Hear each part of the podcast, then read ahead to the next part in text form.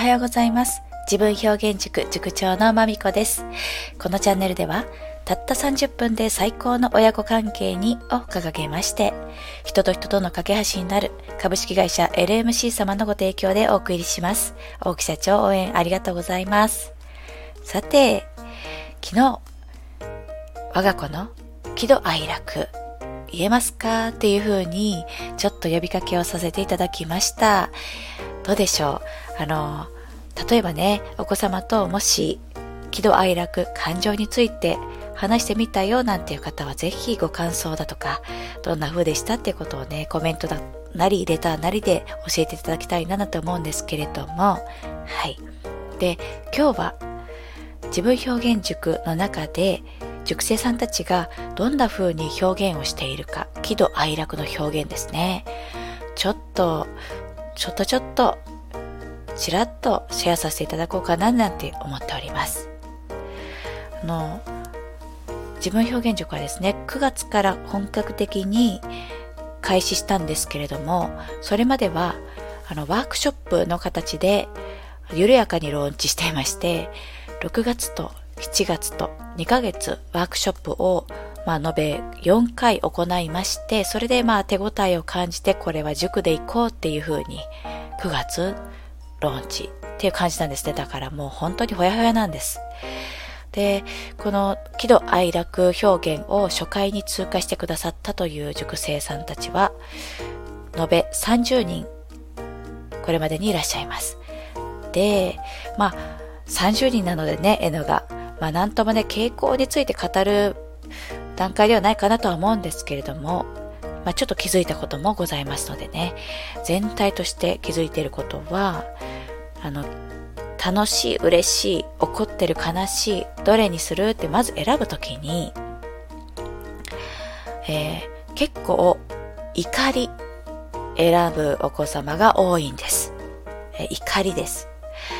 楽しいっていう表現を選ぶ子は、まあね、例えば、そうだな、思い出としても描きやすいし、結構楽しいに偏るんじゃないかななんてね、勝手に想像して始めたんですけれどもね、これね、結構楽しいに匹敵するぐらいの割合で怒りが人気です。あのまあ、絵としてはですね、本当に血まみれとかね、炎に包まれるとかね、まあ、炎に包まれればまだいいけど、例えば、誰かが誰かをバーンって撃って血まみれとか、そういう、そういう絵も出てくるんですよ、中にはね。なんですけれども、まあ、全然そんなの書いてもいいよって感じで。あの、いいよとか、私、先生ってそもそも呼ばせてなくてですね、まみこさん、まみさんなんていう風に、まあ友達のポジションを取りに行ってるので、えー、先生って呼ばせてないんですけれども、まあ、なので、もう全然全然書きないよと。私はあなたにいいよ、やってもいいよなんて許可を出す立場ではないと。まあ、本当に自由にやってください。それをサポートするので何か手伝えることあったらないかなっていう感じでここにいますよと。もうとにかく目いっぱい表現しちゃってという感じで言うと、まあ、とっても嬉しそうに怒りを書くんですね。特にね、まあ今のところですよ。今のところ、うん、まあ、明らかなる、今のところ明らかなる男子。男の子に多い傾向です。もう怒ってる気持ちをぶつけて、わーっとね、あの、怖い絵を描くというのはね、結構あります。で、一応ですね、あのうちの塾は、バックと言いますか、えー、専属、専属と言いますか、に、あの、精神科医の准教授、まあ子供お子様を相手に、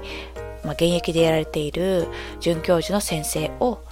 えー、社外のね、専門家としてメンバーに入っていてくださっている塾なので、毎回毎回の開催レポートというのをしっかりレポーティングさせてもらってるんですね。それで、あの、フィードバックもしっかりいただいてっていう感じでやってるんで、やってるので、例えばその、あ、この、こんな絵描くのって大丈夫？なんていうことだとかね、そういったことにも、まあ、的確に、えー、ご指導をいただきながらっていう感じな今のところはね、そういったクリティカルなシーンはないんですけれどもね、本当にね、そうやってストレートに表現すること自体は、まあ何の問題もないことなんですよね。はい。ですので、今日はちょっとこれをお伝えしたいなと思うのは、あの、喜怒哀楽表現って言って、あなたの、例えば、怒りってどんな感じっていう風に、こうお話しされた時に、お子様たちから、ちょっと過激な、例えばね、例えばですよ、死んじゃえばいいのにとかね、そういう表現も出てくるかもしれない。出てくるかもしれないんだけれども、それは語彙力とか、その表現がまだ若いからっていうことがとてもね、とても大きいですし、そのことをお母様お父様に伝えて、伝えられているということが素晴らしいということをお伝えしたいですよね。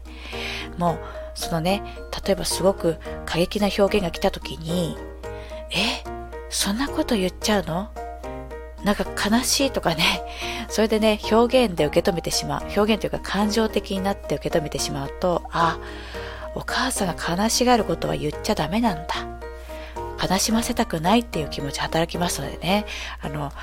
まあこれは言わないとこうとか、このくらいにしておこうみたいな感じで、まあそういう愛のある忖度が働いたりしますから、まあそれはね、これからこれからまあ特に小学生の時は、まだそんな忖度のある関係にならない方が、親子関係ってきっと、うん、より良いものになっていくんじゃないかなって私は思いますので、ちょっとね、こう、感情について聞かせてねなんて話をした時に、たとえ過激な内容が出てきても、それは、あの、あるあるだよっていうことで お伝えしたいと思いまして、さあ、今日はそんなことで締めたいと思います。ちょっとね、こんな表現出てきたよっていう具体的なシェアに至らずに時間になってしまいましたのでね、そこら、そこら辺はまた明日お楽しみにしてください。ではまた、お耳にかかるまでお元気でお過ごしくださいね。ありがとうございました。